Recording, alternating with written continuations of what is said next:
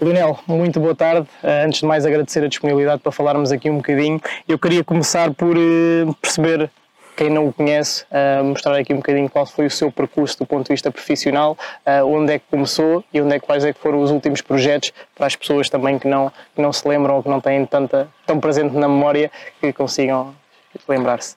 Antes de mais, boa tarde e obrigado pelo, pelo convite. É um prazer poder colaborar com, a, com o site da Food Magazine. Um, sou, sou o Lionel Pontes, sou treinador profissional. Um, comecei muito cedo no futebol, aliás, joguei futebol desde os 8 anos até aos, até aos 23. Aos 23 tive uma lesão no joelho, estava na altura no Atlético da Tapadinha, uhum. um, segunda, segunda divisão, uh, e acabei por uh, abandonar o futebol porque, paralelamente a isso, estava, estava a estudar uh, e estava a seguir a metodologia do, a metodologia do treino de futebol e paralelamente a isso também um, jogava futebol na equipa da faculdade uh, e no fundo foi estas premissas que me levaram um, a ser contactado pelo Sporting para poder fazer parte uh, na altura da escola Sporting. Este aconteceu em 95, onde entrei no Sporting como um, adjunto dos infantis, na altura uhum. Osvaldo Silva, e ao mesmo tempo um, um, coordenador pedagógico do centro de estágio. O centro de estágio uh, que estava situado uh, debaixo das, uh, das bancadas do estádio, antigo estádio de Alvalade e havia ali perto de 40 atletas, onde eu e um colega meu éramos responsáveis por todos eles, quer do ponto de vista pedagógico, quer do ponto de vista da relação com os pais, da relação com os treinadores, do controle uh, do dia a dia de, de, todos eles. Portanto, esta, esta aventura a nível profissional uh, começou uh, em 95. Depois tive um, de 95 a, 2000 e, a 2009 trabalhei em todos os escalões do Sport enquanto treinador uh, em alguns escalões uh, adjunto, noutros uh, uh, responsável pela categoria, nomeadamente nos infantis, nos iniciados, juvenis, sub-16, foi responsável pela categoria, pela categoria. Depois um, houve dois anos na equipa B, como adjunto, na altura a equipa B competia na segunda B. Uhum. Uh, depois disso, passei para adjunto do Paulo Bento, em 2000 e 2004, onde fomos campeões júniores. Uh, naquela equipa que estavam o Nani, o João Moutinho, o Miguel Veloso, o Zé Zinando, uh, o Rui Patrício, o Daniel Carriço, Mário Felgueiras, todos uh, jogadores que fizeram, que acabaram por fazer carreira, o Cachaleiro, uhum. jogadores que fizeram, que fizeram carreira. posteriormente a isso, na época de 2005, o Paulo é convidado para a equipa principal e acabamos por fazer quatro anos na equipa principal, com com jogos na Liga dos Campeões, Liga UEFA, centenas de jogos Campeonato Nacional, foram quatro épocas, não é? Uhum. Onde quatro épocas que conseguimos atingir o segundo lugar em todas elas, onde tivemos na Liga dos Campeões, Liga, uh, Liga Europa, uh, ganhamos duas taças de Portugal, duas supertaças e acabamos por sair em 2009, em novembro de 2009. Nesse mês eu acabei por fazer mais um jogo uhum. com o Rio Ave, como interino, Paulo saiu, mas o que decidi para mim que de uma questão de solidariedade e de respeito também por quem me convidou uhum. uh, naqueles 4 anos de futebol profissional, apesar de já ter 11 anos na formação, entendi que tinha que seguir uh, sair uh, e também por respeito ao Paulo, ao líder de equipa. Saí em 2009, em 2010 o Paulo é convidado para a Seleção Nacional e convidou-me para, para adjunto, para continuar a equipa técnica como adjunto e foram quatro anos na, na seleção nacional, uh, onde atingimos a meia final da taça da, da Liga da, do Campeonato da Europa, uh, que foi na, na Polónia-Ucrânia. Uh, perdemos na, na meia final com, com a Espanha, em penaltis. Uh, Apuramos-nos depois para uh, o Campeonato do Mundo Brasil, onde participamos. Não, fiz, não passamos a primeira fase. Uhum. não foi uma, uma um, prestação digna daquilo que era o valor da equipa. Um, depois um, desvinculei-me da equipa técnica e assumi depois a liderança de uma equipa, pela primeira vez, uma equipa sénior, foi o Marítimo, Primeira Liga, foram, foi uma época, gostei, uma época maravilhosa do ponto de vista da, da experiência, do ponto de vista daquilo que foi a, a primeira experiência enquanto treinador de uma equipa sénior, uh, muito importante, uhum. uh, onde valorizamos jogadores, onde uh, torcemos jogadores do outro nível para, para a Primeira Liga. Recordo-me do Danilo, que hoje foi para o PSG. depois tive uma experiência na, na Primeira Liga grega, onde fiz 5 jogos, não correu bem, não do ponto de vista desportivo, mas do ponto de vista interpessoal uhum. e daquilo que eram as, as, ambições e a forma como o clube era gerido. Uh, nós tínhamos 7 pontos à quinta jornada e acabamos por sair, uh, onde vínhamos de, de, uma derrota, tivemos uma derrota pesada e acharam que era, era a altura de sair e, foi uma decisão do clube. Depois tive uma experiência enriquecedora do ponto de vista humano uh, no Itiad, Alexandria, uhum. no Egito. Depois um ano, um ano no Debrecen, Debrecen uma equipa da Primeira Liga Húngara, também foi uma excelente experiência, uma época eh, completa. Um, depois do Debrecen tive um ano parado, tive um problema de saúde, fui operado, tive um ano parado e tive a colaborar com a Sport TV como comentador de, eh, de futebol.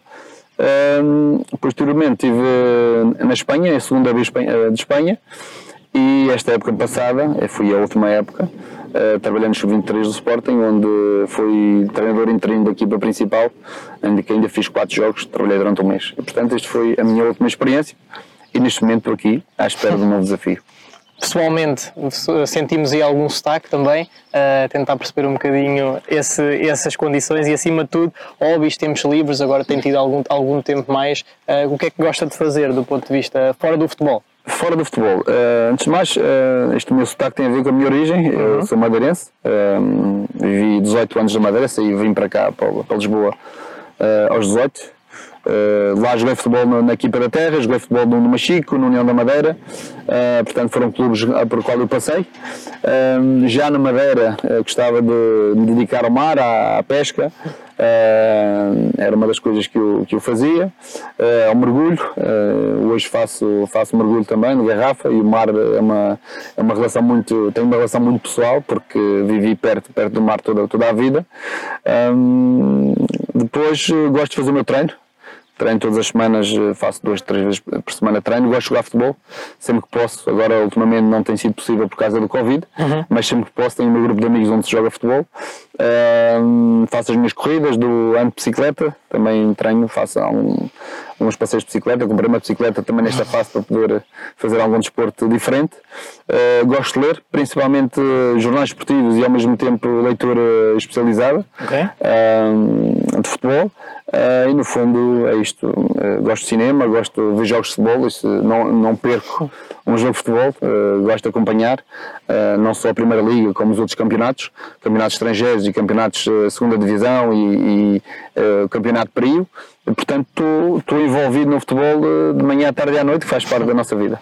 E tendo passado já pelas várias, algumas funções, especialmente adjunto, também principal, eu queria perceber um bocadinho quais é que são as áreas que o Lionel considera que são imprescindíveis hoje em dia numa equipa técnica. Fala-se de muita multidisciplinariedade, fala-se de muitas funções.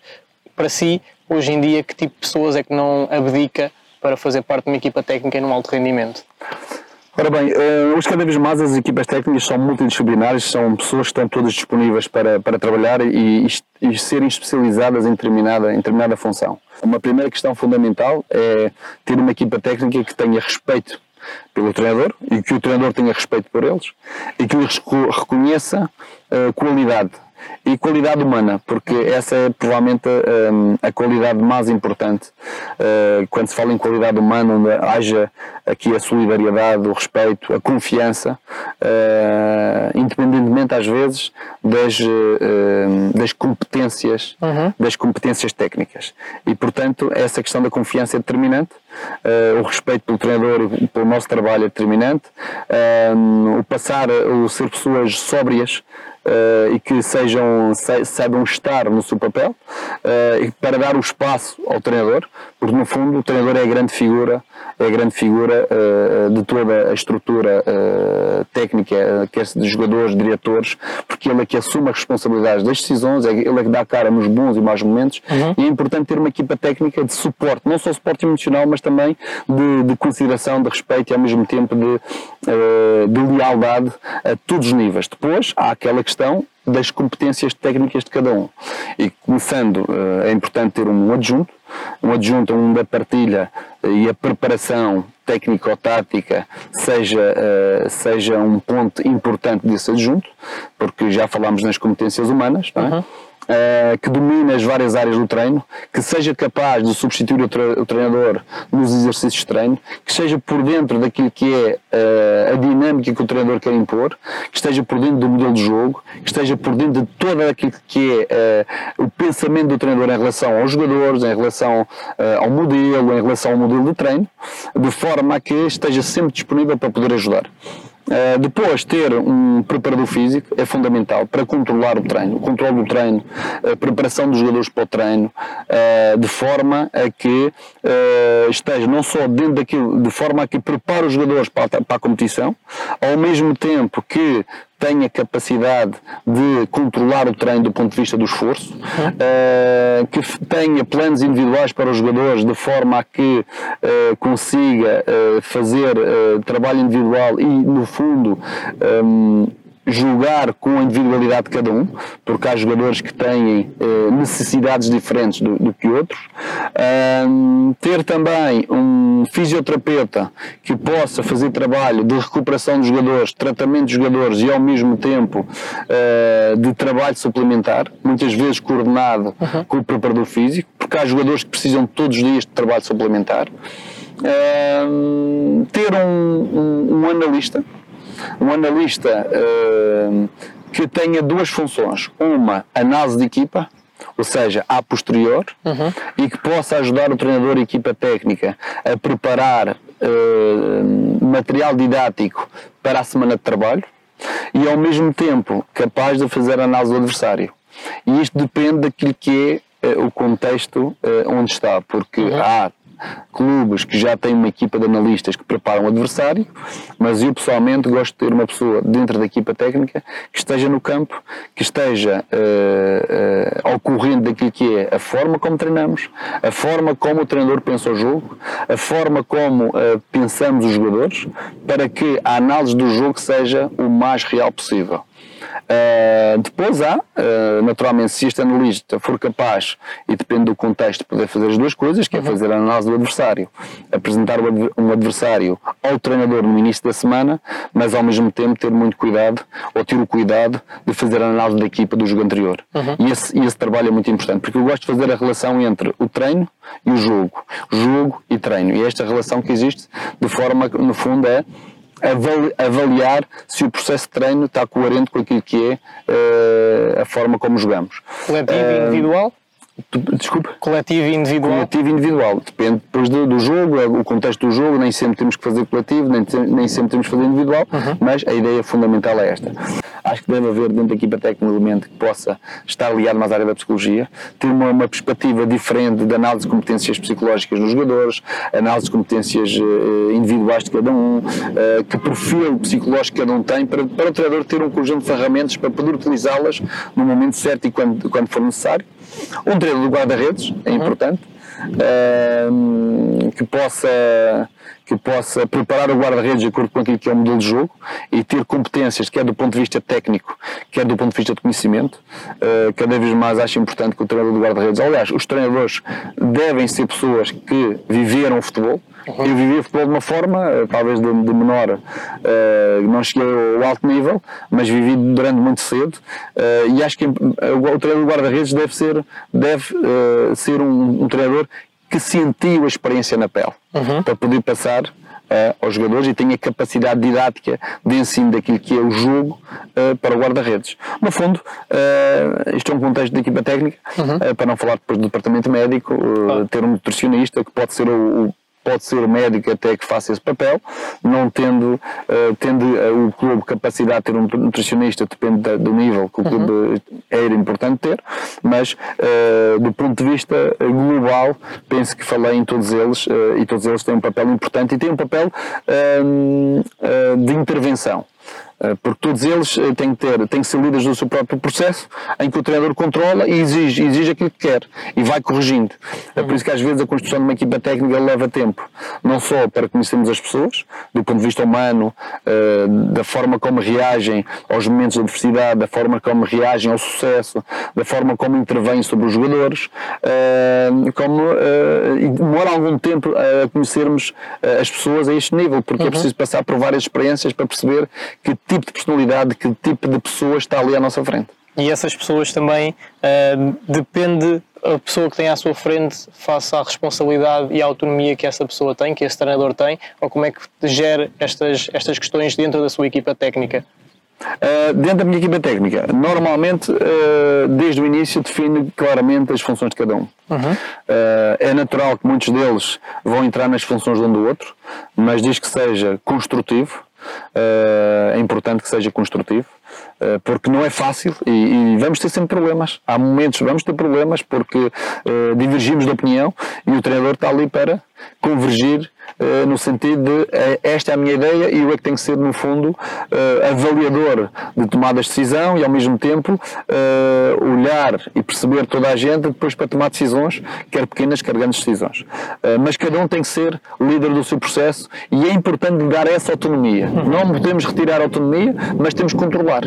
E, e a, a, confiança ganha-se com o tempo, verificando como é que o treinador A, B ou C se porta, como é que lidera o exercício, como é que interage com os jogadores, uh, como é que prepara o seu trabalho diário, qual é o seu grau de compromisso com a atividade, uh, atividade qual é o seu grau de compromisso com o treinador e com as ideias do treinador, porque não há problema nenhum, muitas vezes, de estarmos em desacordo com muitas ideias, uhum. com o jogador que vai jogar, com o tipo de treino que estamos a fazer, com, mas é importante que tenhamos um sentido crítico e que se argumente em função daquilo que estamos a fazer. Se isso acontecer, está tudo bem, está tudo certo. E da mesma forma que se analisam os jogadores, também se podem analisar os treinadores? Ou seja, Considera Os estão sempre a ser analisados. Aliás, uhum. nós, enquanto uh, figuras expostas, uhum. uh, não só um, internamente à nossa equipa técnica, uh, junto dos médicos, junto do departamento de recrutamento, junto dos roupeiros, estamos sempre a ser avaliados e estamos a avaliar. E nós também, do lado de fora, a mesma coisa. Quando estamos expostos no treino, uhum. estamos expostos no jogo, estamos expostos numa conferência de imprensa, estamos sempre a ser, a ser avaliados e, e, portanto, há, sempre, há que ter um papel não só proativo, mas ao mesmo tempo sério, uh, honesto e frontal, essencialmente frontal, porque a frontalidade é aquilo que nunca nos vai trair. Uhum. Muito bem, eu queria perceber um bocadinho, a partir do momento que se tornou profissional, ou seja, começou a viver do futebol e pôde dedicar-se inteiramente a isto como, como sua profissão, o que é que mudou na sua vida? Muita gente fala do futebol e às vezes não tem a noção daquilo que, que implica, tanto do ponto de vista financeiro, do ponto de vista pessoal, do ponto de vista familiar. Quais foram estas principais mudanças na vida do treinador quando dá o salto e quando começa a ser profissional? Hum, sim, eu reconheço que eu comecei a ser profissional de futebol uh, muito cedo. Quando digo profissional, uh, na, área, na área técnica. Uhum porque eh, enquanto, enquanto jogador eh, nunca fui profissional. Eh, em 94, em 92, 93, em que estive no Atleta Tapadinha, era semi-profissional. Uhum. Havia alguns jogadores profissionais, mas a maior parte deles não eram, não eram profissionais a 100%. Portanto, nunca tive esse, esse privilégio. Uh, mas a partir do momento, em 95, quando entro no Sporting, Uh, no fundo passei a ser profissional porque uh, ganhava a minha vida não só a trabalhar no Sporting como tive ali quatro anos também a dar aulas porque tinha acabado o curso uhum. e no fundo acabei o, o, curso de Ciências do Desporto e coincidiu também com a minha entrada um, na, no, no, Sporting de Portugal. E a partir daí comecei a viver, uh, uh, no fundo, de dar aulas e, e, e, do futebol. Uh, em, 90 e, em 99, aí tomei a decisão de abandonar a escola e dedicar-me totalmente ao futebol. penso que a, a, vida mudou um bocadinho mais quando entrei na equipa profissional. Estamos a falar de 2000 e, 2005. Outubro de 2005 foi quando passamos para a equipa principal uh, e aí a vida mudou. Uh, mudou porque, para já, temos maior visibilidade. Uhum. visibilidade pública através da televisão, através dos órgãos de comunicação social, há maior visibilidade. Portanto, ou seja, o cuidado no dia a dia é maior. As pessoas reconhecem-nos na rua, muitas delas falam, comentam, e naturalmente que pessoas que, que, que estão sobre esta, esta, esta visibilidade, uh, todo o tipo de comportamentos têm que ser, têm que ser cuidados. Uhum. No fundo, eu também não mudei muita coisa na minha, na minha vida, continuei a fazer a minha vida normal. Uh, uh, claro que houve um aporte financeiro e e que me permitiu ter um conjunto de regalias, uhum. mas levo uma vida tranquila, sem, sem grandes exageros, porque eu sei que a vida de, de, de treinador de futebol é, é, difícil, eh, é longa e temos que. Eh, é longa, pode ser longa ou não, uhum. Eh, mas temos os pés, os pés assentes na terra porque Uh, há grande dificuldade muitas vezes em, em ter um trabalho, ter atividade constante, pode haver momentos de maior dificuldade. E, portanto, uh, a minha vida a esse nível uh, manteve-se mais ou menos igual, sabendo de antemão que tive, tive, tive maiores possibilidades de ter outras coisas que não tinha se não tivesse nesta área. Do ponto de vista social, naturalmente, que muito mais recatado. E, e é importante saber estar eh, quando temos, eh, temos alguma visibilidade. E eu aprendi, aprendi com quem, com quem convivi também, saber estar no meu canto, a ir vivendo o dia a dia sem, sem, sem me preocupar demasiado, mas consciente que qualquer passo em falso posso, posso, posso ser penalizado do ponto de vista desportivo. Atualmente, Lionel, qual é que é o maior desafio que os treinadores enfrentam num contexto profissional? Bem, há, há vários desafios que um treinador enfrenta no dia a dia uh, e que tem a ver com a sua vida, não só a sua vida profissional e pessoal. Do ponto de vista pessoal, uh, e falo logo, que é uma questão importante, tem a ver com uh, a capacidade da família poder acompanhar muitas vezes a vida de um treinador. Um, porque a vida de um treinador profissional muitas vezes é, é, é andar de, de sítio a outro, porque a maior parte dos treinadores, ou poucos treinadores, mantêm-se mais que uma época uh, no seu clube, uh, ou o clube perto de casa, ou, uhum. ou no seu país. Uh, e, e, a família muitas vezes sai penalizada porque há crianças no pelo meio, há uma, uma, uma esposa, há uma família muitas vezes estável uhum. e que uh, é abalada muitas vezes por esta, por esta alteração.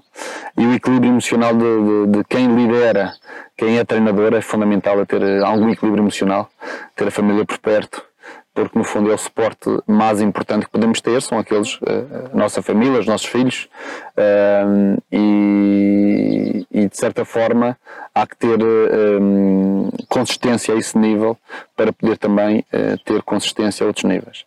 E no, normalmente as crianças e a família acaba por ser penalizada porque é quase obrigatório, ou, ou vai o treinador sozinho, o que não é muitas vezes bom, e muitas vezes tem que levar a família atrás, ou levar a família com ele, porque uhum.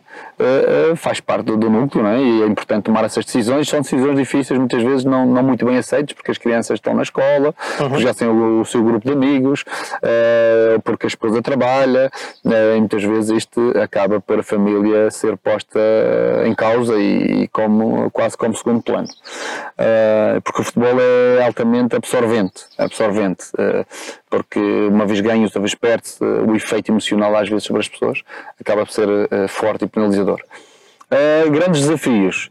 Uh, há muitos desafios, no fundo, os treinadores, a primeira questão é, é conseguir alguma estabilidade, que é um grande desafio a ter alguma estabilidade. E a estabilidade tem a ver com uh, o contexto em que uh, estamos inseridos.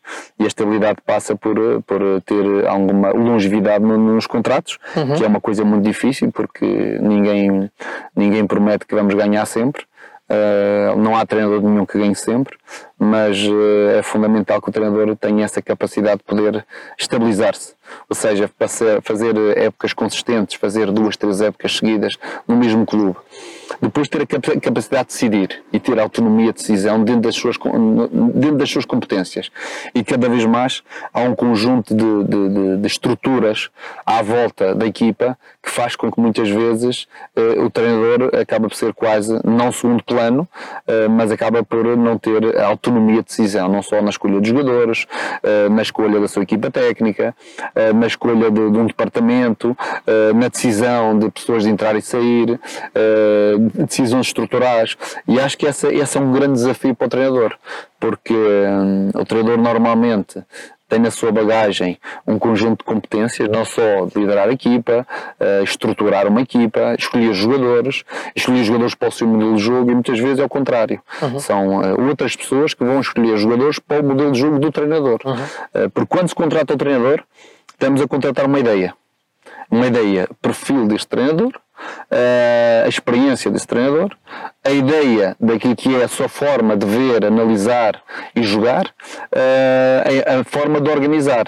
E a partir do momento que se retira a autonomia ao treinador de decisão, estamos a retirar a ideia do treinador e, portanto, já estamos a pô-lo, não só a pô-lo numa situação desconfortável. Portanto, quando se contrata um treinador, dentro daquilo que é o seu grau de competências, ou então elas são definidas muito à partida, para que não haja depois problemas depois ao longo do processo. Mas esse provavelmente é um grande desafio, uhum. que é o treinador ter capacidade de, de, escolher e autonomia de escolha, não só de jogadores, como de pessoas à sua volta, porque no fundo são essas pessoas que vão colaborar diretamente com o treinador, ao mesmo tempo diretamente com o grupo de trabalho. E essas pessoas têm capacidade de influência, positiva ou negativamente.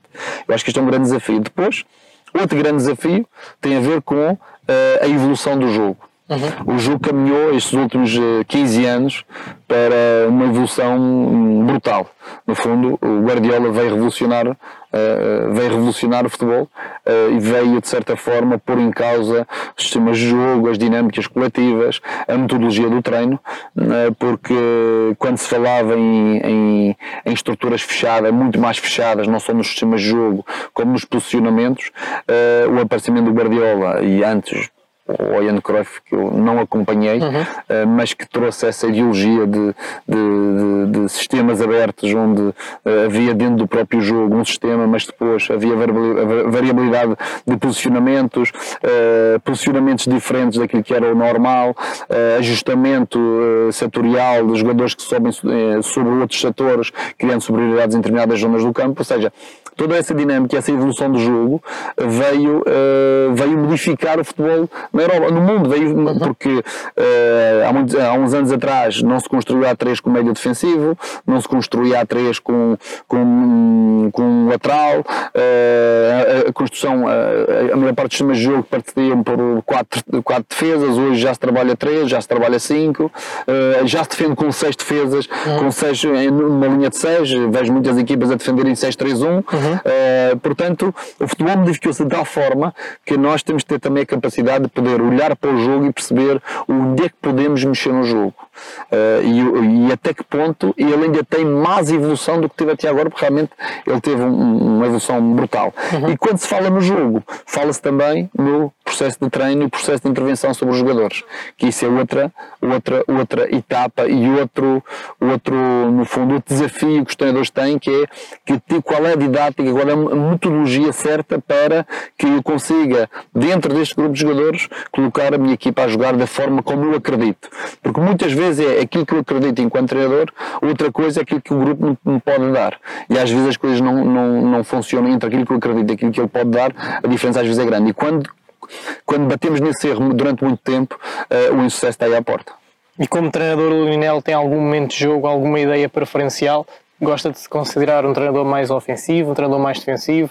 Adapta-se consoante o, o projeto em que está? Como é que se vê nesta questão? Repara, hum, hum, muitas vezes nós somos aquilo que nós vivemos, as experiências que passamos. Uh, Recordo-me que tive o privilégio de trabalhar com grandes equipas e grandes jogadores, principalmente uh, na época de Sporting, onde eram equipas que jogavam para ganhar, uhum. eram equipas que tinham o domínio do jogo, eram equipas que uh, tinham capacidade de ter a bola, uh, normalmente dominavam mais, mais tempo o jogo. Um do grande desafio era o momento de transição defensiva, em que as equipas adversárias aproveitavam o erro para poder, uh, para poder aproveitar esse momento.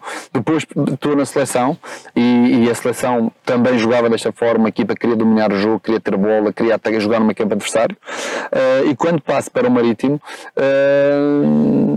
nós recordo na sexta jornada estávamos em terceiro lugar, uh, tínhamos feito, tínhamos tido três vitórias seguidas e nós éramos uma equipa do tudo ou nada. Ou, ou, ou jogávamos sempre para ganhar, era um jogo ofensivo, mas era um jogo ofensivo ainda sem estrutura uh, para ter esse jogo ofensivo. Uhum. Porque depois uh, raramente empatávamos, era um jogo em que ganhávamos ou perdíamos. Uh, e havia oscilações de rendimento a esse nível. Mas sempre fui uma equipa, e aliás, eu sempre acreditei que, que os processos estão todos ligados. Uhum. Nós não podemos defender bem sem atacar bem porque se não atacarmos bem, vamos ter problemas depois a defender. Porque o atacar bem significa atacar com muita gente, mas sabemos que o passo seguinte é perder a bola e temos de estar preparados para esse momento. Depois é a consistência defensiva. A equipa tem que ter uma base, eh, uma, uma metodologia defensiva eh, de base. Eh, podemos dizer que o campo dividido em três, em três setores. Há equipas que pressionam alto, há equipas que pressionam no meio, há equipas que pressionam baixo. Eu sou defensor que a equipa deve saber defender nos três, nestes três espaços, uhum. mas que o espaço primordial deve ser o setor, o setor médio. Uhum. Ou seja, para depois subir no terreno numa pressão alta ou ter que baixar quando tem que baixar porque o adversário também nos empurra para trás. Uhum. E ter esta capacidade de defender sempre longe da baliza. Podemos jogar baixos, mas um bocadinho longe da baliza. A linha defensiva pode estar em cima do guarda-redes, mas a linha defensiva também pode estar um bocadinho mais subida em relação à área.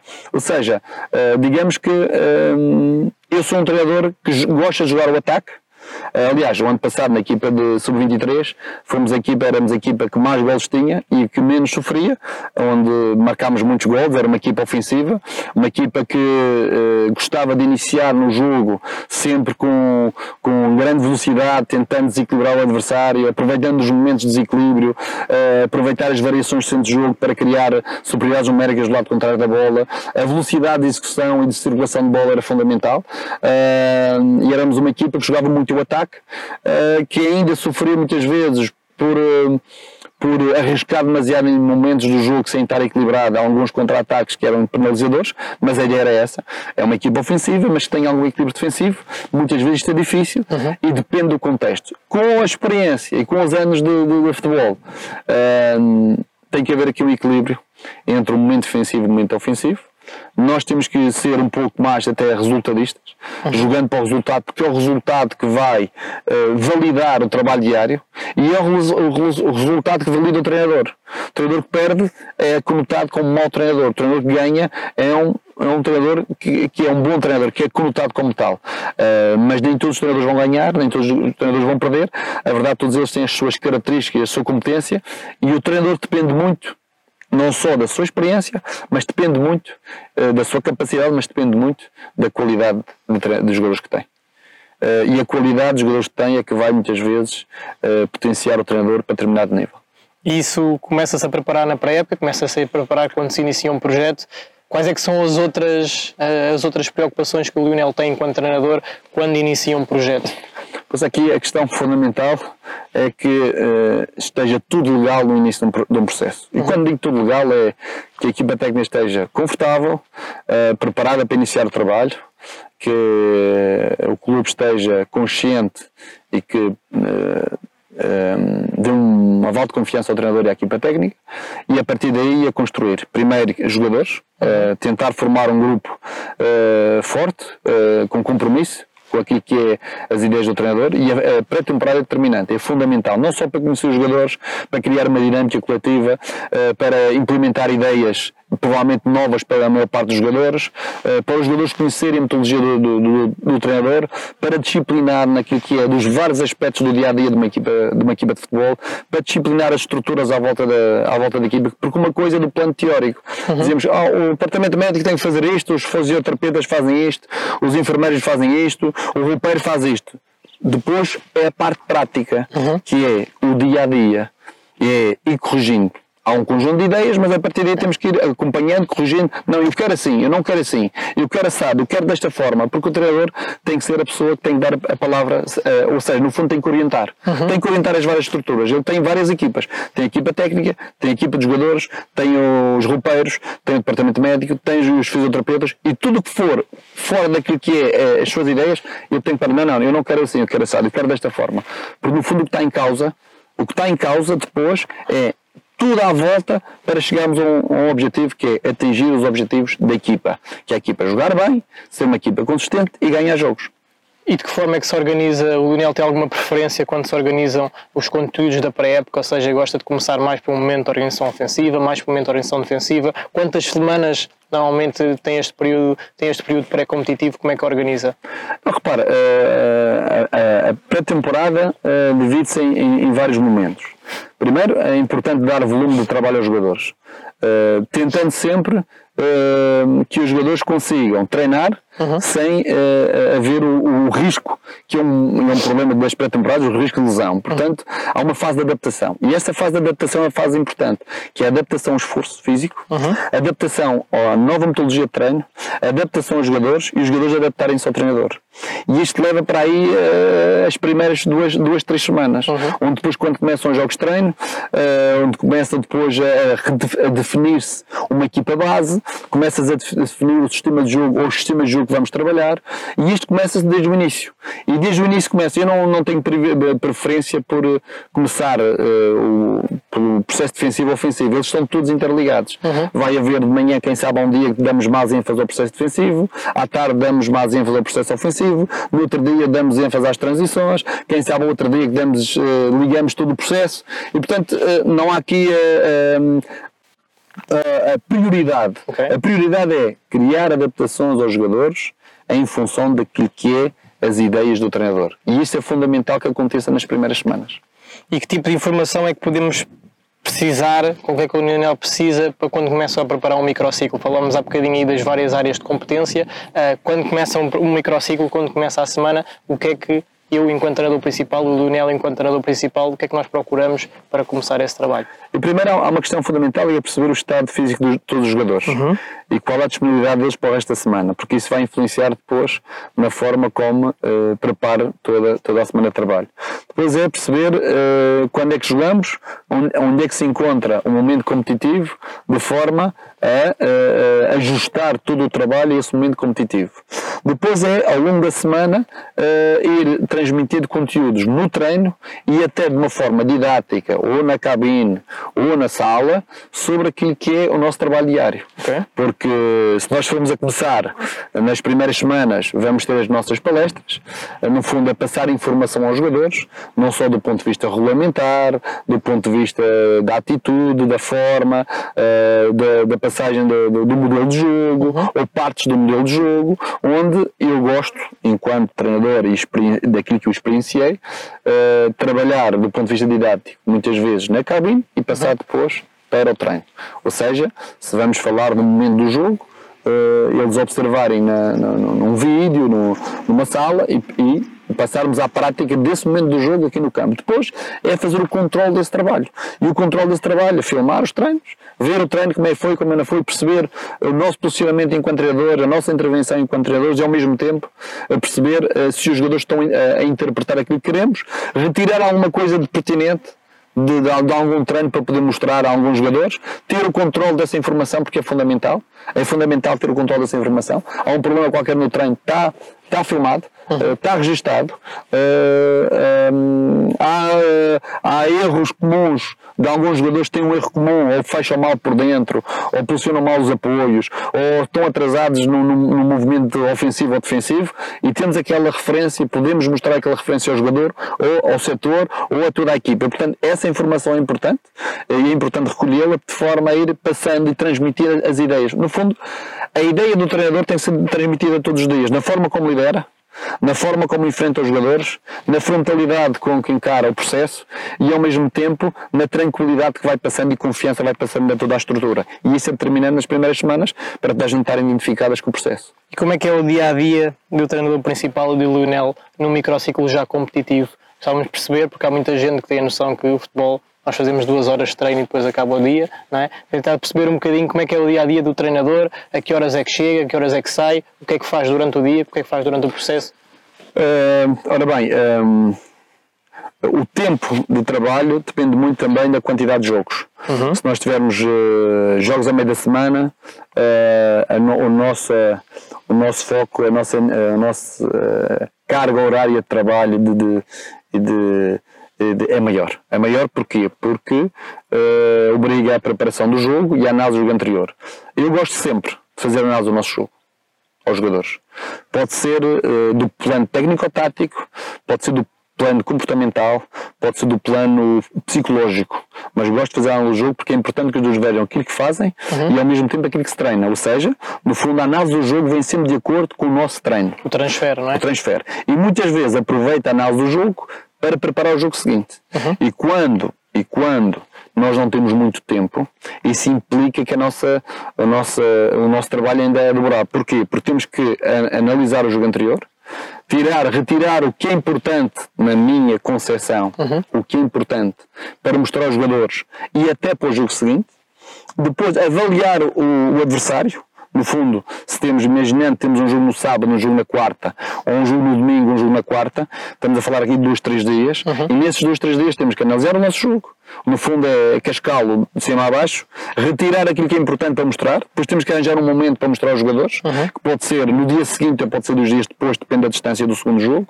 Uh, depois, analisar o adversário, que vem a seguir, porque depois o treino já tem que ter conteúdos ou pode ter informação sobre o adversário, que pode ser mostrada de uma forma didática, até pode ser mostrada no quadro, ou pode ser mostrada em exercícios de treino, por pequeninos detalhes. Uh, e portanto, uh, tudo isto são tarefas que têm que ser feitas. Depois preparar o treino, os detalhes do treino, o exercício, avaliar jogadores, perceber como é que eles estão, como é que não estão, quem é que vai jogar, perspectivar uma equipa, porque ao perspectivar uma equipa já estou a perspectivar os grupos de trabalho para o treino uhum. e isso requer uma atenção pormenorizada, uma experimentação, falhar ali e acertar acolá e com a ajuda da equipa técnica. Significa que o, o trabalho do treinador principal é chegar muito cedo, Uh, reunir com a equipa técnica, normalmente o treino já está mais ou menos preparado, é perceber logo de manhã o que é que uh, com o departamento médico se há jogadores indisponíveis e perceber também que disponibilidade é que é e muitas vezes temos que ter uma intervenção sobre o departamento médico e, e fazê-los entender que tem que ser temos que cooperar ou até que pode treinar ou pode fazer alguma coisa muitas vezes há jogadores que estão lesionados mas podem treinar e aí, e aí também temos que estar sob vigilância. Sim. Não, tem, não temos que estar a controlar mas temos que estar sob vigilância perceber quais são os jogadores que estão disponíveis, a partir daí formar os grupos de trabalho, que os conteúdos são mais ou menos preparados. Uh, às vezes é necessário preparar, observar um vídeo para apresentar, que já foi preparado pelo analista, uhum. dar uma olhada, fazer um outro corte que seja necessário para ajustar, porque se tivermos um vídeo tem que ser. Uhum. Uh, depois, acaba o treino, fazer a análise do treino, que é fundamental, e eu gosto de fazer a análise do treino logo a seguir. Okay. Ou seja, acaba o treino, vou ao departamento médico, se está tudo bem, quem se lesionou, quem não se lesionou, quem está, quem não está, falar com os jogadores, ver o departamento médico como funciona, uh, se, sentirem também a minha presença, às vezes passar ali no, na rouparia, perceber como é que está, como é que não está, uh, voltar a reunir com, com, o grupo de treinadores e aí fazer o balanço do treino. Uh, detalhes do treino, como é que correr, como é que não correr, fazer um balanço individual e a seguir almoçar. E depois do almoço, observar jogos, se for necessário, preparar vídeos, uh, preparar treino, dar uma olhada no treino que às vezes com mais atenção um outro exercício que possa ser importante cortar para preparar futuras intervenções e, no fundo, uh, levar o dia com, este, com esta dinâmica de trabalho de equipa técnica. Muitas vezes trabalhamos em grupo, muitas vezes são dadas uh, tarefas individuais que cada um vai fazendo e depois vamos reunindo e juntando toda essa informação. E, no fundo, a semana é isto. Uhum. A semana é, é treino, controle do treino, análise do treino, análise do jogo, análise do adversário, treino, controle do treino, análise do treino, análise do jogo, análise do adversário, análise da equipa e, no fundo, relacionando todos esses aspectos importantes, uh, treino, treino e jogo. Falou aí já de várias tecnologias da, da câmara, da filmagem, existem outras. Um, quais é que são aquelas que o Lionel não abdica uma vez mais hoje em dia a trabalhar num contexto profissional e qual é, que, qual é o seu impacto real hoje em dia na performance dos atletas e depois da equipa no seu todo?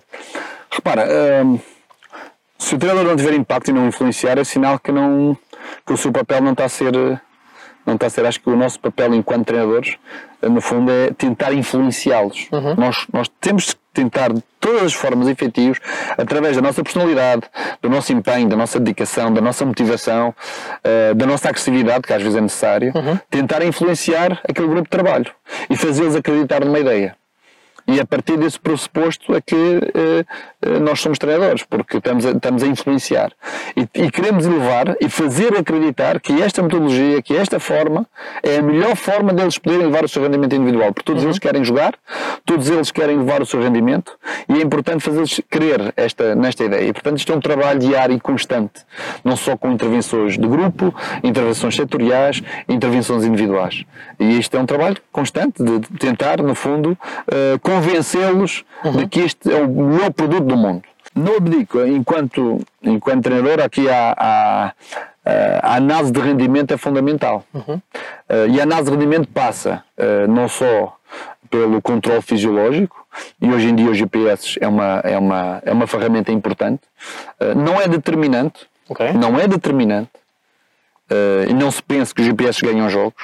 Os GPS ajudam-nos a avaliar, no fundo, às vezes a performance, a comparar performance e a perceber se há relação entre aquilo que o GPS apresenta e o rendimento uh, individual e coletivo. E é importante fazer essa, essa análise. Muitas vezes uh, não é ter os dados e não lhes dar importância, é olhar uhum. para eles com olhos de vê-lo e perceber se eles têm relevância ou não. E é importante observá-los. Também é uma forma de controlar um, individualmente cada jogador e perceber uhum. os caminhos que percorreram, a quantidade que percorreram e perceber se foram uh, se uh, a quantidade de esforço é de acordo com uh, a sua, a, a, o seu posicionamento, uhum. nomeadamente as distâncias em alta intensidade, porque essas são as mais importantes, de que serve um jogador correr 14 km e muitas vezes correr mal. Uhum. é verdade que correu muito, é sinal que andou em muito lado, mas muitas vezes corre-se muito, não se corre bem. Jogadores que correm menos, mas o rendimento individual desse jogador foi elevadíssimo. Uhum. Portanto, essa é uma ferramenta importante. Depois é, é, é são as ferramentas de análise, nomeadamente a filmagem. A partir da filmagem são as ferramentas de análise, são vários programas de análise de jogo uhum. em que se insere os, aquilo que nós pretendemos avaliar e há alguém responsável por essa área que faz os cortes, que, que analisa o jogo, que faz a avaliação setorial, a, a avaliação global e eu, o que eu faço é olhar para, para, para essa informação informação que recebo e eh, fazer a minha avaliação em função também daquilo que é apresentado. Depois é um programa de treino que é importante uh, para, para ter toda a informação uhum. e nós temos um programa e tem que funcionar com um programa que me permite ter essa, uh, essa informação concentrada para quando eu quiser qualquer informação ou tenho uma, tenho uma reunião com os jogadores, sei o que é que ele disse, eu sei o que é que ele disse, uhum. mas se estiver ali escrito, olha, neste dia falei com os jogadores sobre os aspectos, aspectos importantes, está ali guardado.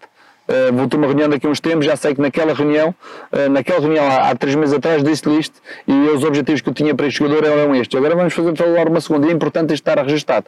Claro que isto dá trabalho. É por isso que uh, o, dia, o dia todo muitas vezes ocupado com estas pequenas, grandes coisas que fazem parte do processo de, de, do treino. E gerir um balneário, falamos de 20, 25, o número que for, de personalidades completamente diferentes, temos que trabalhar com eles, não só com eles, com a equipa técnica, como já falou há bocadinho. Quais é que são estes desafios para gerir um balneário hoje em dia e também eh, que estratégias é que o treinador pode utilizar para que a sua mensagem chegue e que eles acreditem que temos o melhor produto do mundo, como falou há bocado? A primeira questão, e é fundamental, é isto é uma democracia, mas quem manda sou eu. Quem manda é o treinador. E isto não pode haver dúvidas. Não pode ser o médico, não pode ser o roupeiro, não pode ser o diretor, é o treinador. Naquela rabina manda o treinador. E eles têm que perceber e sentir isso. É a primeira questão. Segundo, a frontalidade com que se deve enfrentar um balneário. Uh, frontalidade, uh, olho no olho e a verdade acima de tudo. Não podemos prometer coisas que não podemos cumprir. Tudo aquilo que se promete cumpre-se. Uh, depois, o cumprimento de um conjunto de regras são fundamentais. Regras de respeito. porque nós só, só somos respeitados se nos dermos ao respeito. E o respeito é determinante num grupo de trabalho. Primeiro quem fala é o treinador, segundo quem fala é o treinador, e depois se o treinador der permissão para alguém falar, toda a gente tem esse espaço para fazer em contextos específicos. Um, e há valores fundamentais. Este valor de respeito, de frontalidade, de honestidade com aquilo que se diz e aquilo que se faz, uh, a coerência entre aquilo que se diz e aquilo que se faz é determinante para quem está do outro lado acreditar nas pessoas, quem está do outro lado acreditar no processo. Estas são determinantes. Depois, uh, depois disso, há outros valores de, de demonstrar qualidade e competência naquilo que se faz, naquilo que se diz, da forma como se faz e como se diz, passar uma mensagem correta, comunicar de uma forma clara, não ser demasiado exaustivo, mas também não ser demasiado superficial, uhum. saber o momento e o contexto onde se diz as coisas, atuar quando tem que se atuar, não criar problemas, resolver os problemas e ao mesmo tempo uh, evitar os problemas porque há momentos que podemos evitar, há outros que não. Uh, não ter problemas em, em resolver guerras uh, que têm que ser resolvidas e os problemas, quando existem, têm que ser resolvidos no momento o mais rápido possível, porque é a melhor forma de preparar para o momento seguinte. E como é que reagimos? Como é que o treinador reage é quando existe esse comportamento desviante, quando existe esse problema? Como é que fazemos? Como é que. E só por mim, quando existe um problema que tem que ser atacado, ataque logo o problema. E resolve frontalmente e na hora de preferência. Se não for possível na hora, resolvemos a seguir. Sempre defendendo os interesses do grupo. Porque acima de tudo está um conjunto daquilo que são as ideias de um grupo de trabalho. E as ideias passam também por, por as ideias do treinador, por um conjunto de regras. Uh, é uma questão importante. Uh, todas as equipas têm que ter um regulamento interno. Uhum. Um regulamento de funcionamento, que é o regulamento do treinador, uh, que deve ser partilhado com os jogadores e com os capitães de equipa e estarem de acordo para depois seguirmos a nossa vida para a frente, porque não há derrota nem, nem, nem, nem vitória que deve pôr em causa aquilo que são o conjunto de regras e princípios que estão definidos para um grupo de trabalho em situações adversas e também lidando aqui com um bocadinho de pressões externas, queria perceber a sua opinião, se existem e até que ponto é que têm impacto no nosso, no nosso seio, no nosso grupo, eh, como é que nós, enquanto treinadores, nos podemos preparar para dar a volta a estas situações e para também, de certa forma, isolar o grupo em torno daquilo que são as nossas ideias? Um, nós, uh, o futebol tornou-se, antigamente era um pouco mais fechado, uhum. primeiro porque não havia tanta exposição, Segundo, porque não havia tanta comunicação social. Terceiro, porque provavelmente não havia tanta influência dos agentes desportivos sobre os jogadores. Hoje em dia é uma, uma atividade muito aberta. Uhum. Ou até é, aberta demais. Os segredos passam muito facilmente, uh, todos os problemas que acontecem internamente saem, saem para fora. Uh, é importante criar aqui um compromisso enorme com os jogadores e com a estrutura, de forma a proteger toda a gente. E a proteção de toda a gente, as informações devem ficar dentro, devem morrer, morrer cá dentro. Uh, é difícil, muito difícil. Uhum. Mas, eh, mas temos que fazê-las eh, passar e fazê-las entender a toda a gente que é fundamental protegermos o grupo de trabalho e proteger cada um individualmente. Porque todos nós vamos ter os nossos problemas, as nossas, eh, os, nossos, os nossos confrontos, as nossas coisas boas e temos de nos proteger de, todo o ruído exterior. Depois viver com a pressão, quem não souber viver com a pressão não pode estar no futebol porque o futebol é a atividade desportiva é feita de pressão, pressão a todos os níveis, para ganhar, eh, para competir, para elevar rendimento, eh, para, para a exposição, eh, para estar confrontado com a vitória e com a derrota, e quem não souber viver com isto e ir para casa de consciência tranquila não pode ser treinador de futebol, porque há dias que perdemos e vens para casa uh, uhum. e temos de saber depois passar o momento seguinte, que é voltar a casa, a sua rotina uh, diária ou caseira. Uh, há um momento que ganhamos e saber gerir o momento da, da, vitória, porque é só uma vitória. Porque por cima da vitória ou por cima da derrota há sempre muito trabalho a fazer. Uhum. Ou seja, o trabalho é quase o mesmo. É, é, no fundo, o futebol é, um, é uma repetição, mas de um retorno constante. Uhum. Uh, repetes e voltas atrás, repetes e voltas atrás. E no fundo, é importante saber viver com, esta, com toda esta pressão e o ruído exterior porque é tudo muito bonito quando se ganha, o ruído exterior é bom, é positivo, não é ruído, é uma coisa boa, uhum. uh, as críticas são boas, uh, o comentário é bom, uh, mas depois se perdermos ou perdemos jogos seguidos, tá, é posto tudo em causa, o treinador depois põe-se em causa não só a competência técnica do treinador, como muitas vezes os valores que subjacemos a esse treinador sem o conhecer muitas vezes tão pouco. E é importante saber viver com isso e tentar controlar aquilo que, é, que vem do exterior. Há pessoas que são capazes de viver com isso, há outras que não, que têm muita dificuldade em vir com a crítica e, com, e muitas vezes com uma crítica agressiva. E o mundo do futebol é, tem, tem tudo isto. E quem não souber viver com isto vai ter muita dificuldade em, em ser treinador a todos os níveis, não só de, de, jovens jogadores como de equipas profissionais. E tendo em conta essa influência dessas, e essa pressão externa, como é que podemos nós, enquanto treinadores, e que estratégias é que podemos utilizar para nos posicionar no mercado e para também estarmos suscetíveis às oportunidades que vão surgindo? O melhor disto tudo é ganhar. Uhum. A vitória não só resolve muitos problemas, como também esconde muitos problemas. Ou seja, ter sucesso, conseguir ter uma equipa que tenha um modelo de jogo bem definido e que se consiga identificar, uma equipa que jogue bom futebol e que consiga materializar-se bom futebol em vitórias, é, o melhor, é a melhor farmácia, não só para ter um melhor futuro, como também para viver com menor pressão. Uh, mas sabemos que as coisas não são assim. Uhum. Uh, porque vamos ter momentos de derrota, vamos ter momentos de, de, infelicidade, vamos ter momentos em que vamos perder. Uh, e o que se pode preparar o futuro, mesmo em momentos difíceis, é manter alguma coerência no nosso uhum. comportamento. E o comportamento do treinador, na sua coerência, no seu discurso, na forma como enfrenta as dificuldades e a imagem que vai passando desses momentos, uhum. é que pode vir a definir o seu futuro enquanto treinador. Porque porque não há treinador que ganhe sempre, uh, e há uns que perdem mais do que outros, mas há, há treinadores que sabem viver o momento da derrota, uh, que enfrentam o problema, que não, não tremem perante a derrota e ao mesmo tempo são coerentes com o seu discurso. E isso é fundamental para, para ganhar o futuro. Mas é uma preocupação nossa enquanto treinadores estar bem posicionado, ter ações para nos posicionarmos quando estamos, por exemplo, neste momento parados ou quando estamos à procura de alguma coisa, como é que eu posso, enquanto treinador, predispor a que as coisas aconteçam? Ah, uh, estamos a falar de momentos diferentes. Estamos uhum. a falar de um momento em que o treinador não está a trabalhar. Também. Uh, aí, uh, hoje em dia, quem não tiver alguém que possa ajudar o treinador, uhum. é muito difícil uh, o, o, o, o, já és um treinador que ganhou, uhum. que fez trabalhos com sucesso e que ganhou consistência uhum. e nome, e aí é mais fácil, e são esses treinadores que muitas vezes fazem cinco coisas erradas, mas fazem uma bem, e essa uma bem que o leva muitas vezes a estar entre vários clubes.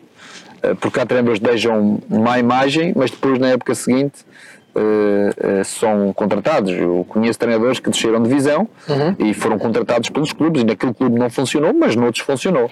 Significa que nesses treinadores alguma coisa. Ou então tiveram a sorte de ter um bom empresário.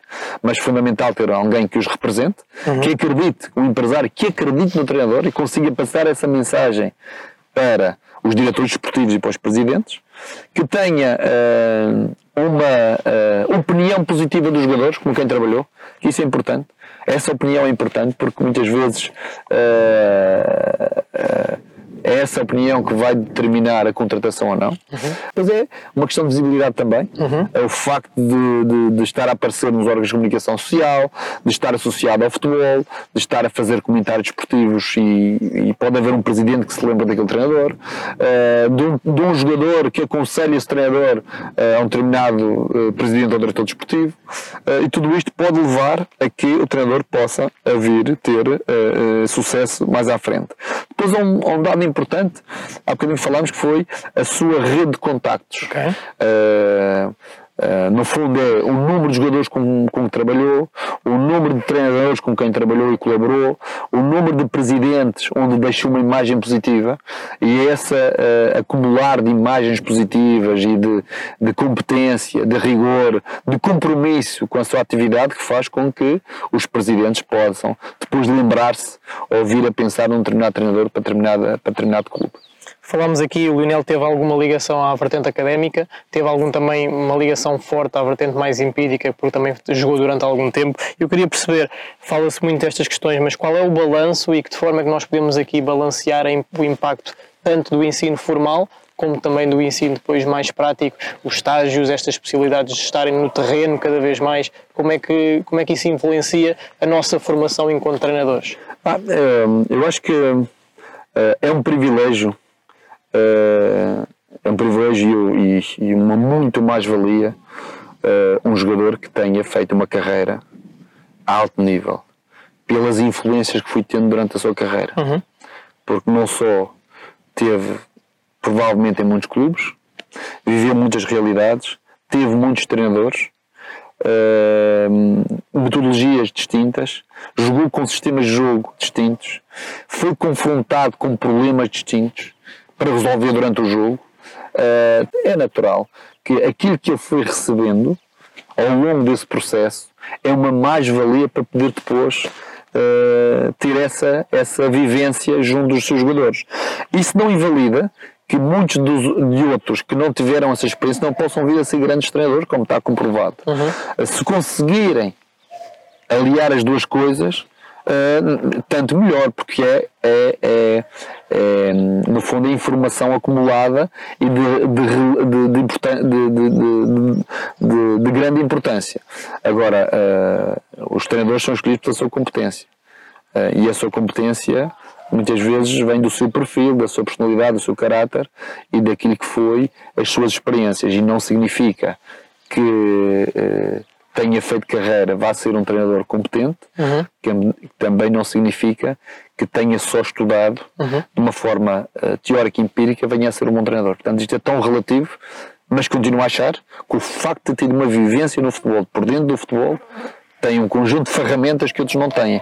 E essa, uh, uh, inegavelmente, é uma verdade que, que eu acredito nela. E considera os currículos atuais, seja os currículos federativos, via UEFA ou via Federação Portuguesa de Futebol, seja também os currículos mais uh, académicos, considera-os adequados em relação àquilo que se vive hoje em dia?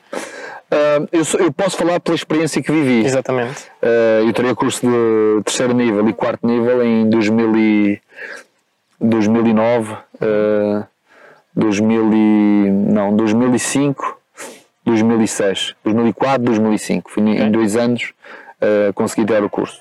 As características do curso na altura eram diferentes. Nós tivemos um ano de teóricas, uhum. uh, que íamos a Rio Maior fazer. Durante, íamos à segunda-feira, salvo erro, todas as segundas-feiras fazíamos uh, ali 3, 4 horas de aulas. e depois tivemos um mês de internato prático. Do ponto de vista pessoal, foi uma aprendizagem extraordinária Uhum. Uh, não só pelo convívio que se estabeleceu com todos os treinadores, todos eles diferentes, e no fundo foi uma forma de conhecer pessoas, de partilhar experiências, uh, de aprender. Uh, e na altura achei o curso adequado. Das críticas que se têm colocado tem a ver com o tempo que se demora a fazer um curso. Uh, e isso tem sido uma crítica para toda a gente e depois, e é uma crítica que eu própria faço, tem a ver com os regulamentos que, que não permitem, que permitem que treinadores que não têm curso poderem estar a determinado nível. Isso aí eu também não concordo, uhum. mas não sou eu que tenho que avaliar todo esse procedimento. Nós somos campeões da Europa, temos uh, jogadores melhores do mundo e ainda somos arcaicos naquilo que são as regras e regulamentos e ainda andamos sempre por trás, por trás a tentar uh, dar a volta ao regulamento de forma a posicionarmos em determinado determinado patamar. Eu acho que isto não devia ser permitido. Noutros países não é. Aqui uh, uh, ainda é permitido e é lamentável, mas uh, é o que temos. Como sugestão para a malta que está a começar e que também tem como objetivo chegar a um contexto mais, mais profissional, quais é que devem ser os focos, digamos assim, qual deve ser o foco para quem procura adquirir este conhecimento e, e, chegar mais perto de, Primeiro, uh, se estiver a jogar futebol, que continue a jogar uhum. o máximo possível. Uh, e continue a jogar olhando para o jogo e o treino já de uma forma diferente. Uhum. Porque acho que essa, essa esse estímulo fica na pele. Para já, jogar é um prazer enorme. Eu, eu tinha uma paixão pelo jogo incrível. Uh, parecia uma ainda hoje, cada vez que jogo, parece uma, uma criança, porque realmente é uma paixão jogar futebol. Depois é, é, é viver o jogo. Viver o jogo. E, e, e, o conselho que eu dou, aqueles que tiverem a oportunidade de ainda jogar e poder estudar, que o façam, porque é no jogo que se aprende muita coisa. E se conseguirmos ter ao mesmo tempo as duas coisas, melhor ainda, porque estamos a jogar e a viver do ponto de vista teórico é que vamos, vamos aprendendo. Depois é ter a possibilidade de uh, ter experiências a alto nível. Ou seja, muitas vezes é preciso. O que é que é o alto nível? Há pessoas que não sabem o que é o alto nível. É preciso lá estar para perceber o que é que é o alto nível. Não só o alto nível de jogador, o alto nível de treinador, o alto nível de estruturas. Eu tive o privilégio e a sorte, porque é preciso também ter sorte, de entrar num clube de elite.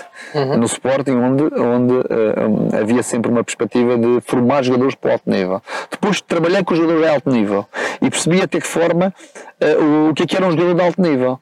E, e um detalhe importante, e vou-lhe contar uma história assim rápida sobre o que é que é saber o valor do alto nível.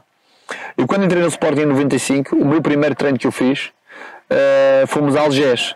E eu não me equipei porque era o primeiro treino e eu ia acompanhar só. Então fui, fui na, na, na caminhoneta, havia o Sr. João de Silva, mais o treinador do guarda-redes, eu ia atrás, uh, muito caladinho, e fiquei na bancada a, a ver o treino. Bem, vi o treino, eles fizeram um aquecimento, fizeram duas equipas e jogaram. Aí eu realmente, durante o jogo, os miúdos tinham, eram infantis primeiro, de segundo ano, infantis, com 12, 13 anos. Uhum. Uh, gostei de 4 ou 5 jogadores. E cheguei à cabine no final com o Sr. Osvaldo, Sr. Osvaldo, tá bom, tivemos um bocadinho de conversa e disse, havia quatro ou cinco jogadores ali muito bons. E ele olhou para mim, ele é brasileiro, você está bobo? E eu, então, era, pareciam bons jogadores. Você ainda não viu os nossos. E eu aí percebi, aquilo eram jogadores que estavam à experiência. Uhum. No dia seguinte, era o treino dos jogadores que já faziam parte do grupo. Uhum. Aqueles quatro jogadores que eu vi, quatro, cinco jogadores, nunca, nenhum cabia no, no grupo dos 12 anos. O que é que eu quero dizer com isto? Que eu não sabia o valor de um jogador de 12 anos, Uhum. de alto nível. Ou seja, para saber o que é que é um jogador de 12 anos, é preciso vivenciá-lo e perceber. A gente, toda a gente, aquele jogador é bom jogador, mas temos que olhar para ele e perceber se é bom jogador para dar continuidade àquilo que está a fazer e chegar a alto nível. Porque nós temos que ver que a maior parte dos grandes jogadores, o Figo, Ronaldo, os Messi, todos os jogadores de elite, aos 10, 11, 12, 13 anos já se diferenciavam dos outros. E é uma percentagem que é preciso ter capacidade de olhar e dizer assim: não sei se ele vai chegar a alto nível, mas ele tem ali qualquer coisa que é diferente dos outros. Então temos que lhes dar espaço e tempo a este miúdo lá chegar. E há um, há um conjunto de jogadores, e eu falo aqui em N, Miguel Veloso, o Nani, o Mutinho, com 13, 14 anos, olhávamos para eles, epá, tem qualquer coisa, mas não sei se vai chegar a alto nível. Mas tem qualquer coisa diferente. Ou seja, eh, e depois há um conjunto de jogadores que dificilmente vão lá chegar. Quanto mais experiências vivermos, principalmente a alto nível, vamos perceber o que é que é a referência de alto nível, porque essa tem que ser a referência para depois passar para outros níveis de intervenção. E essa, um conselho que eu dou é se tiverem a oportunidade de acompanhar, de vivenciar não só jovens jogadores, como jogadores de, de diferentes idades, de diferentes níveis, seleções nacionais, e perceber o que é que é um, o que é que é um bom jogador aos 12 anos, o que é que é um bom jogador aos 14, o que é que é um bom jogador aos 16 e o que é que os diferencia dos outros para chegar a alto nível, isso é fundamental para, para ir formando uma ideia daquilo que é o futebol eh, de futuro. E qual a influência que uma plataforma como a Foot Magazine pode ter para os seus membros e para as pessoas que também querem e que almejam chegar a treinadores profissionais? Já é uma plataforma informativa que permite a toda a gente que quer seguir a área poder eh, recolher experiências eh, de, de um conjunto de treinadores. Depois a informação que pode ser importante daquilo que eu criar vínculos a outros treinadores, a outras pessoas, a outras organizações. E o, e o criar o vínculo é uma coisa importante, que hoje em dia já não há vínculos para nada. Nós temos um, contratos que de um ano para o outro mudam, os jogadores saltam, não param. E às vezes é, é importante criar vínculos. E criando vínculos a pessoas e a ideias, eh, há um vínculo emocional que nos agarra, que não é o dinheiro, mas sim esse vínculo emocional. E criar o vínculo emocional a estas pessoas, eh, eh, o site é uma forma de poder, poder lá chegar, porque há ali mecanismos importantes e cam- caminhos para poder seguir. E é, é uma questão de dedicação um pouco ao site, de, de, de agarrar em cada uma das, de- dos caminhos e explorá-los até ao seu limite e tirar partido daquilo que o site vai, vai passando, que são as informações, aquilo que os treinadores vão dizendo e tudo aquilo que eh, a organização do site vai colocando ao dispor de quem se inscreve. E como quem gostaria de ver entrevistado pela Foot Magazine, assim, do mesmo sistema que nós estamos a fazer? Ui, eh, havia há tantos treinadores que, que podiam fazer parte deste, eh, deste da, da Foot Magazine, há- mas assim de repente eh, eh, Quem gostaria de ouvir na mesma. Há tantos treinadores que eu gosto de ouvir, desde eh, Luís Castro, que vi, que vi um pouco a entrevista dele, eh, o Mourinho, o Vítor Pereira, eh, são pessoas apaixonadas pelo, pelo treino, pela liderança de equipas, eh, o Leonardo Jardim, pela sua particularidade, o próprio Jorge Jesus, que tem uma ideia muito clara e concreta daquilo que quer, daquilo que sente, daquilo que já viveu. Nós temos grandes treinadores em Portugal, treinadores que que conseguiram atingir resultados significativos dentro e fora do país, que conseguiram fazer carreira, eh, que deixaram uma imagem positiva a vários níveis, treinadores que já são, muitos deles já estão na reforma, mas que deixaram o seu vínculo, o seu cunho pessoal, o Josualdo Ferreira, o Manuel Zé, o Jaime Pacheco, que agora retomou a atividade, eh, pessoas que tiveram um passado, eh, um passado eh, como é que se diz, valoroso do ponto de vista do, seu, do, do, do, seu desempenho. O próprio Tani, que fala, de vez em quando fala na televisão e que sabe bem ouvi-los falar, o Humberto Coelho. Uh, depois há um conjunto de pessoas ligadas ao futebol que têm, que têm como é que se diz? Uh, Esqueci-me de falar de uma pessoa que eu gosto muito de ouvir, que é o, o Mr. Fernando Santos, okay. uh, o nosso selecionador nacional. Depois há pessoas à, à volta que não são treinadores, mas que têm, que têm que têm, são influenciadores positivamente. Um Pedro Barbosa, um, um Pauleta, um Rui Costa, um Figo, uh, um Ronaldo, uh, que hoje tem um discurso convincente e tem um discurso adulto e maduro sobre, sobre aquilo que é o futebol. E considera-se um treinador disponível para a partilha? Acha o que é que vê primeiro, como é que organiza e como é que orienta esta partilha e se acha que é importante também? Os treinadores são os grandes ladrões de informação. Uh, porque no fundo nós fazemos aquilo que vimos, aquilo que retiramos, aquilo que nos influenciaram, aquilo que, partilharam connosco, uh, os exercícios que o treinador A, B ou C faz, uh, uh, as dinâmicas que a determinada equipa faz. É por isso que eu digo que o Guardiola foi um grande influenciador do futebol mundial que mexeu com isto tudo, porque criou dinâmicas, estratégias de jogo diferentes de toda a gente e que conseguia potenciar jogadores onde jogadores que só faziam determinada tarefa e hoje fazem várias. Portanto, nós somos grandes uh, uh, ladrões de ideias e, portanto, uh, partindo desse princípio, eu sou uma pessoa que gosto de partilhar aquilo que faço, uh, a forma como penso e já tive a oportunidade de partilhar com muita gente, uh, pessoas que vieram estagiar comigo, que partilharam, que foram ao balneário, que foram uh, ao nosso gabinete, em que eu tive o privilégio de participar, partilhar a minha informação e ouvir também dele. Eu recordo-me que tive aqui um treinador uh, argentino uhum. uh, que veio cá fazer um estágio à academia. Uh, e já tinha uma certa idade, esse treinador. E hoje, o ano passado, há dois anos, era selecionador do, do México. Okay. Ou da, da Colômbia, se não me engano. Eu agora não me recordo o nome de um senhor já de cabelo branco. E ele chegou e pediu o quadro. O quadro tático e tivemos mais de uma hora ele a falar sobre treinos, sobre as, as estruturas táticas que fazia na Argentina, a função de cada jogador, aquilo que ele acreditava para o treino, aquilo que ele acreditava nos sistemas táticos, as características dos jogadores para determinadas, para determinadas funções. Isso, no fundo, é partilhar informação. Muitas vezes, uh, uh, porque as pessoas também partilham para ouvir a opinião do lado lá e ver o feedback que sai. E, e, e a partir do momento que isto acontece, estamos a reunir informação para o nosso futuro enquanto treinadores.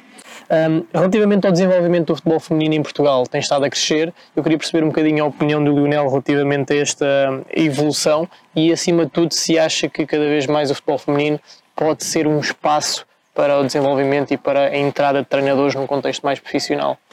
Claro que sim, o futebol feminino cresceu imenso. Uh, fruto também da aposta da, da Federação na, na, nesta, nesta vertente de futebol. Uh, acho muito bem, acho que uh, há espaço de liberdade para poder termos equipas femininas, porque há liberdade de expressão, liberdade de, de, de, execução e, e é mais uma atividade para a ocupação de tempos livres não é? das, das mulheres.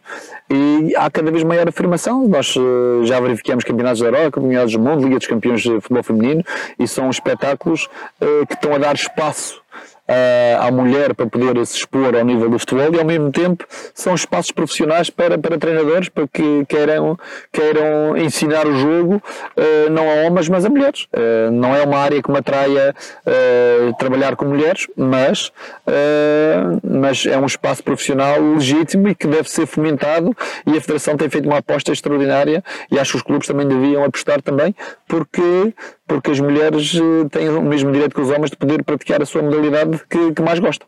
E onde se vê daqui a 5 anos? Uh, Vejo-me mais velho, certeza, mais experiente. Espero ver-me feliz e realizado. Uh, onde não sei.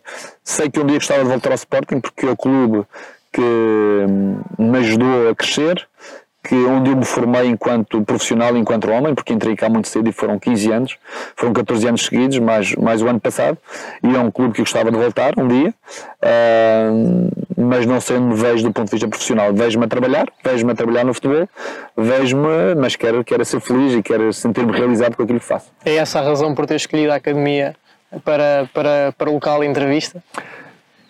Sim, uh, havia aqui dois sítios que, que me dizem muito. O Sporting e a Federação Portuguesa de Futebol, uhum. porque passei lá, tive o privilégio de trabalhar 4 anos na Federação, enquanto treinador adjunto da Seleção Nacional, onde participei no Campeonato do Mundo e Campeonato da Europa. Uh, a Academia ou o Estádio Geral Alvalade? Uhum. O Estádio de Alvalade 21. Uh, o estádio porque uh, fiz lá muitos jogos, grandes jogos, grandes recordações naquele estádio, momentos difíceis também. Uh, a academia porque, primeiro, uh, é uma forma de homenagear Aurélio Pereira, Aurélio Pereira. Isto é o estádio Aurélio Pereira. Foi das pessoas que mais me influenciou de uma forma direta e indireta, porque trabalhei com ele diretamente durante muitos anos. Colaborei sempre muito bem com o Aurélio Pereira, nós os dois uh, em conjunto também foi uma pessoa, foi das pessoas que, foi a pessoa que me fez a entrevista para entrar no Sporting em 95 uh, e acompanhou-me durante os, os, os, anos todos. Uh, e hoje deram o um nome ao estádio Aurélio Pereira e muito bem. E isto é uma forma de homenagear uma das pessoas que tiveram grande influência em mim, em muitos, em muitos atletas aqui na academia, que tinham um discurso sempre positivo, uh, ligado ao compromisso, ligado à dedicação ao clube, ligado a, ao profissionalismo. depois, a academia, porque eu fiz parte Uh, tive o privilégio também de entrar quando ela fiz parte da, da, da estruturação inicial da academia, uh, onde trabalhei aqui neste, nestes relevados, uh, desde a sua, a sua abertura, e achei que o melhor sítio que podia ser feito era aqui. Portanto, esse foi o grande motivo, é um motivo emocional e profissional também, poder fazer parte da entrevista a este, este espaço. Daniel, muito obrigado pela disponibilidade uma vez mais e esperamos vê-lo em breve de volta ao ativo e nos grandes palcos. Obrigado. Muito obrigado.